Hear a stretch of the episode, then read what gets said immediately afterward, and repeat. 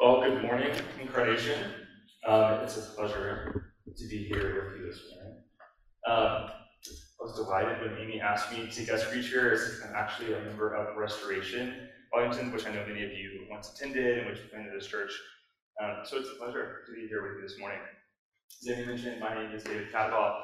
I live here in DC in the Columbia Heights neighborhood, um, and I'm the Director of Communications and Christian Engagement at Telos, which is an organization which forms communities of peacemakers across lines of difference to help heal seemingly intractable conflicts at home and abroad. And traditionally, most of our work has uh, been in Israel Palestine and the conflict that's happening there and transforming America's engagement with that part of the world. We've also started in the past couple years doing a lot of work looking at our own conflicts here in the US. Uh, and that's a little bit about what I will be speaking about today. Um, and at Telos, I get specifically to do work with Christian communities to help us learn how to heed Christ's call to be peacemakers, to see and incarnate the hope of shalom woven throughout the Bible into this very world. As Amy mentioned, we met a few months ago in Matthew 25, um, a gathering for Anglicans invested in work of justice and ministry, where we discussed what it means to build bridges across divides in the work of restoration and of peacemaking and of kingdom building in this now but not yet age. The themes we discussed that week came directly into view as Amy and I joined a group of about 20 others from the conference in an excursion across the US border into Ciudad Juarez in Mexico, where thousands of migrants from Central America have congregated over the years in order to cross into the US. We went on this excursion to better understand the realities of immigration facing our nation and what it will take to build a future where all people, those deemed American and those dreaming to be American, can flourish. During our trip, we visited a shelter housed at a renovated church, which provides safe haven for vulnerable migrants on their journey to the US. Many of these migrants have fled violence, chaos, and a future robbed of the dignity of hope. They traversed hundreds of miles across dangerous passages to land right where we stood, awaiting the opportunity to receive asylum in the land of promise. But many of them had waited months or even longer in that shelter, dreaming of a life no longer in constant risk, but having their hope dwindle like the fainting light at the end of a candle. As we sat with some of these migrants, we laughed and broke bread together and celebrated a special evening of graduation for many of the women. And I was truly struck at the power of the moment. The Mexican church had stood in the gap in a moment of crisis to provide for the needs of those around it, transforming itself truly in a, in a mere 24 hours to be a home for dozens of migrants caught by the dangerous snare of exile all while giving them tangible skills to help them flourish on the other side. To me, we were sitting in the very embodiment of a neighbor love powerful enough to transform lives. And it was really quite beautiful. And yet, something about that moment also felt disturbed to me. My group and I had just come for just a few hours, and we were all about to leave to cross the border bridge with barely a moment's delay. And when we did, there was no interrogation, no patting down, no dog searches, not even a scolding at a forgotten passport. We passed our way across that bridge and back into our lives of abundance abundant security, abundant provisions, abundant power, and abundant freedom to come and go as we pleased. While those women had to stay behind, their future in the balance. I looked back across that bridge and saw not only the growing distance separating us geographically, but also the distance between our opportunities and the world. I realized that this gap between access and freedom and flourishing I experienced on my side and the insecurity and lack and vulnerability experienced on theirs was completely man made. It is the result of a breaking of shalom and my community's failure to love its neighbor in its quest for more. What I saw in that moment was a failure of God's people to be peacemakers in this world. You see, peacemaking isn't just about not taking sides and avoiding conflict, It's neither fence sitting nor kumbaya diplomacy. It's the active quest of choosing a side, of fighting for justice in a way that preserves the dignity of all and opens opportunity for reconciliation. In Christianity, we would call it the reweaving of shalom. Shalom, which means so much more than just peace in Hebrew, but the ordering of all things in which all people live in right relationship with God, with each other, and with creation in societies of flourishing and justice and peace. A world of shalom is a world with our neighbors, those across the street from us, those worshiping in temples or mosques or no place at all, and definitely those across the borders that we hold so dear to our identity. To actually build this world of shalom, we have to hold at our core this most basic commitment of neighbor love. This neighbor love says that my neighbor deserves the very same things that I do. It means, in fact, that our lives and our futures are bound together. It means that for all of us to flourish, I have to know when to say enough. Enough food in the pantry. Enough funding for my kids' school. Enough security at our borders. None of these things are bad in and of themselves, and we are right to seek them. God is blessed in our joy and our protection. But we must learn to see with Jesus' eyes how our grasping for them affects our neighbors. We must, as the people of God, learn there comes a time when love demands us to say, No more. Now this is yours. As the people of God, how quickly are we able to say enough? Like in the moment Amy and I experienced on the border, I see far too often a furious grasping for protection, provision, and belonging at the expense of our neighbors. Even in just the past few years, we've seen wealth disparities grow wider and wider as Christians in the US give less and less. We've seen dangerous ideological movements arise, often driven by the church, which draw narrow boundaries between what it means to be one of us, what it means to be a dangerous outsider. We've seen vulnerable people across the world press in for rest, for a breath, while we build walls and barriers in their way. And we've seen Christians spearhead the movement to erase our fraught history in the name of protecting our kids from negative emotions rather than teaching them to name sin and repent and pursue healing in God's name. But God's word calls us to more. It calls us to neighbor love. And neighbor love demands that we ask, how can I enjoy for myself what I would deny my neighbor? How can I enjoy abundant prosperity for my family while condemning my neighbor to languish in a migrant shelter on the border? How can I enjoy abundant security for my community while I turn a blind eye to the criminalizing of my neighbors? If we are really to love our neighbor, and by so doing become peacemakers and join with God in the reweaving of shalom, we must know when to say enough. Jesus' words in Luke 12 invite us into this radical act of neighbor love, which is bearing witness to a kingdom not built on the fear and ambition and insecurity of the world, but on the abundance, provision, and presence of God.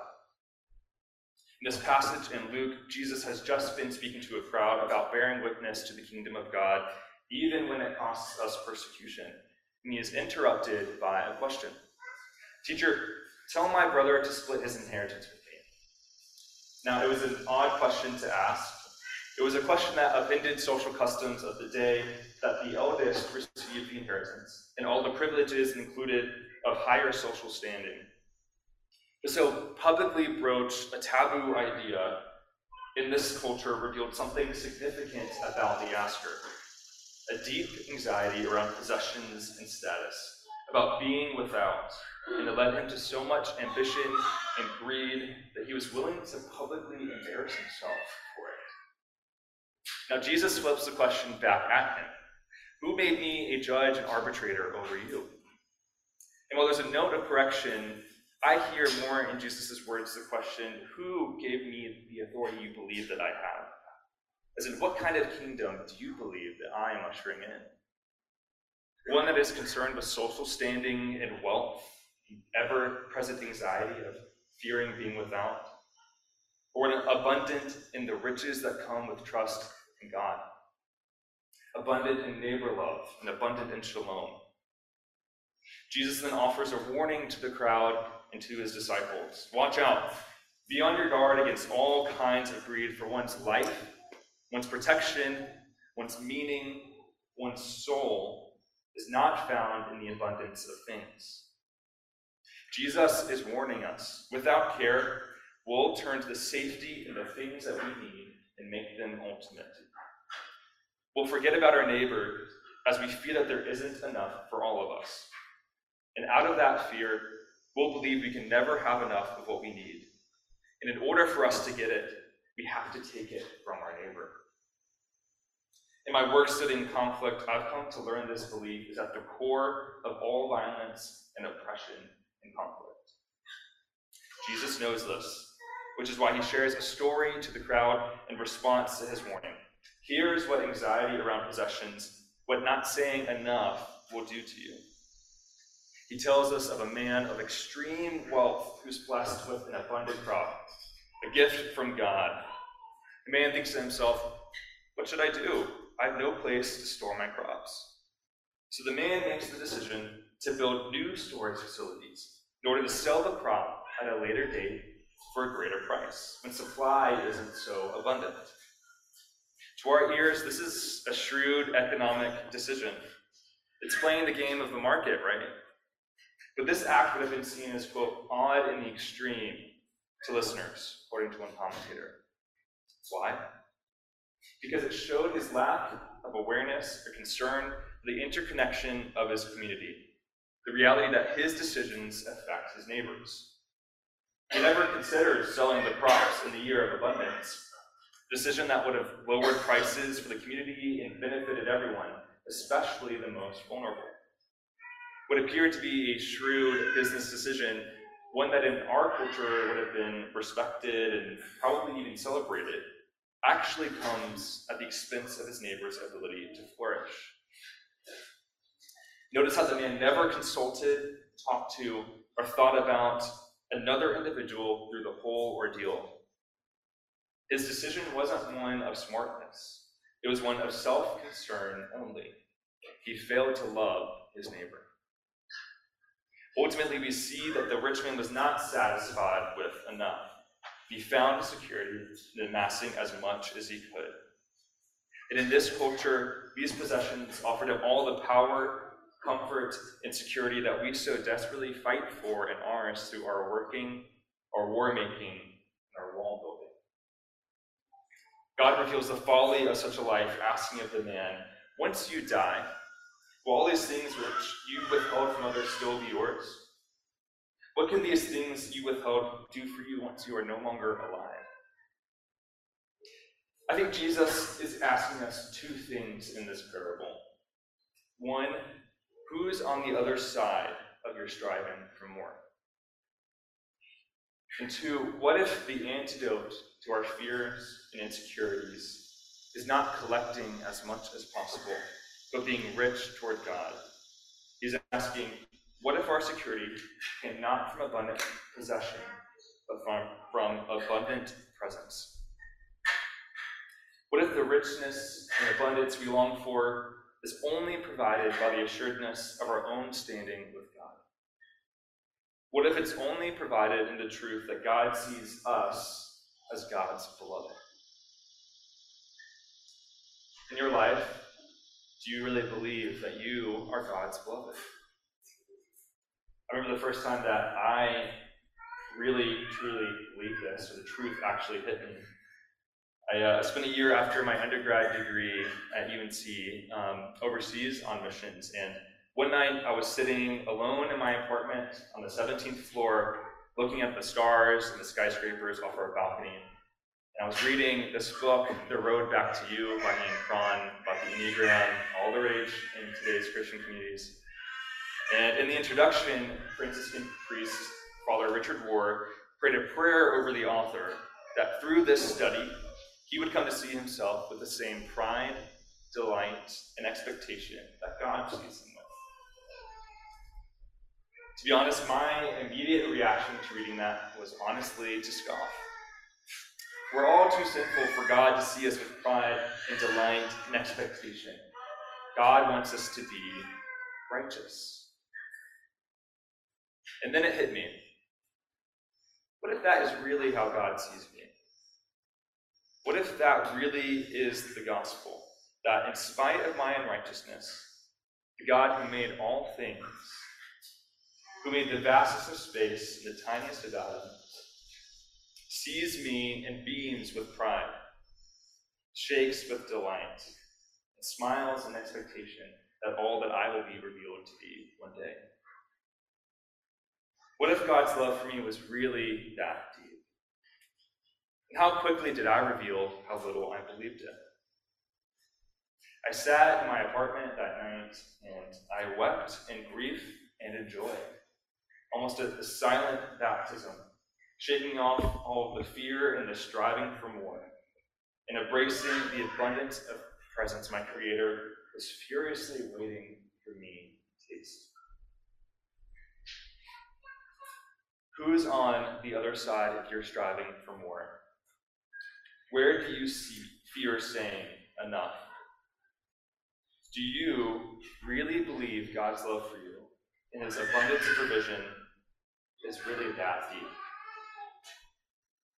Whether we have much or little in this world, when we believe that, as Romans 8 says, nothing in all of creation can separate us from the love of God, our strivings cease we begin not to be, to be ruled by the, our fear of being without, and come to be able to say enough, generously offering what we have for the sake of our neighbors.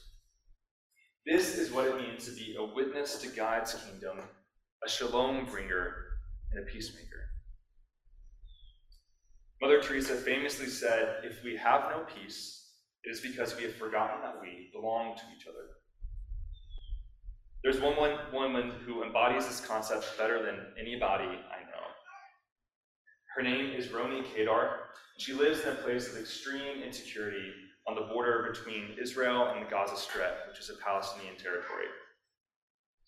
Dotting the neighborhoods that she lives around are bomb shelters, which residents must flee to within 10 seconds of alarms going off at any and all times of day unexpectedly if rockets are launched from Gaza into the area. Yet Roni doesn't despise her neighbors. She sees them as equal human beings, as deserving of the same right to a dignified life that she has. And she chooses to fight for their security, dignity, and freedom, knowing that the 15 year Israeli blockade which just blocked Gaza off from the rest of the world and created the world's largest open air prison uninhabitable according to the UN, only makes Palestinians more vulnerable. And because of that, doesn't make her safer all.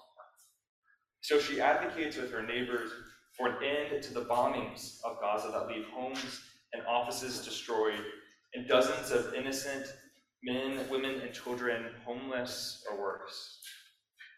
She advocates for an end to the blockade and freedom of movement for Palestinians so they can receive life saving hospital treatment across the border in Israel or visit their families in the West Bank. And she is often ridiculed, being told that she'd, she'd be putting herself in danger with these policies. Roni knows that the abundance of security these policies grasp for don't actually keep her secure in the long run. She knows that an overabundance of security for her means oppression and vulnerability for another. And if she is to flourish, she knows her neighbors must flourish too. So she says, Our security is enough. Now it is time to love our neighbors. Incarnation, where are you grasping for more? Where do you not believe your own belovedness by God and strive for abundance, abundant power, abundant comforts, abundant freedom? Who is on the other side of your striving? How can you say, enough and begin offering to your neighbor what you know they need, and so as peacemakers bring the kingdom of God. Our Lord said in the famous Sermon on the Mount, Blessed are the peacemakers, for they will be called children of God. Let's pray. God of mercies, steady our hearts as we confront our fears. As we shine your light in the hard to reach places of our hearts that hide our idols, that hide the things we believe we cannot live without. Root out our fears and replace them with your love. Fill our absence with your presence, and give us the strength and wisdom to know when to say enough. We thank you that your love is free, sure, and forever. And we ask for your help to show us this love to all our neighbors, even when it hurts. God of all, we thank you that none of this generosity is ever in vain, but is the seed of your coming perfect kingdom, which we pray comes soon. Amen.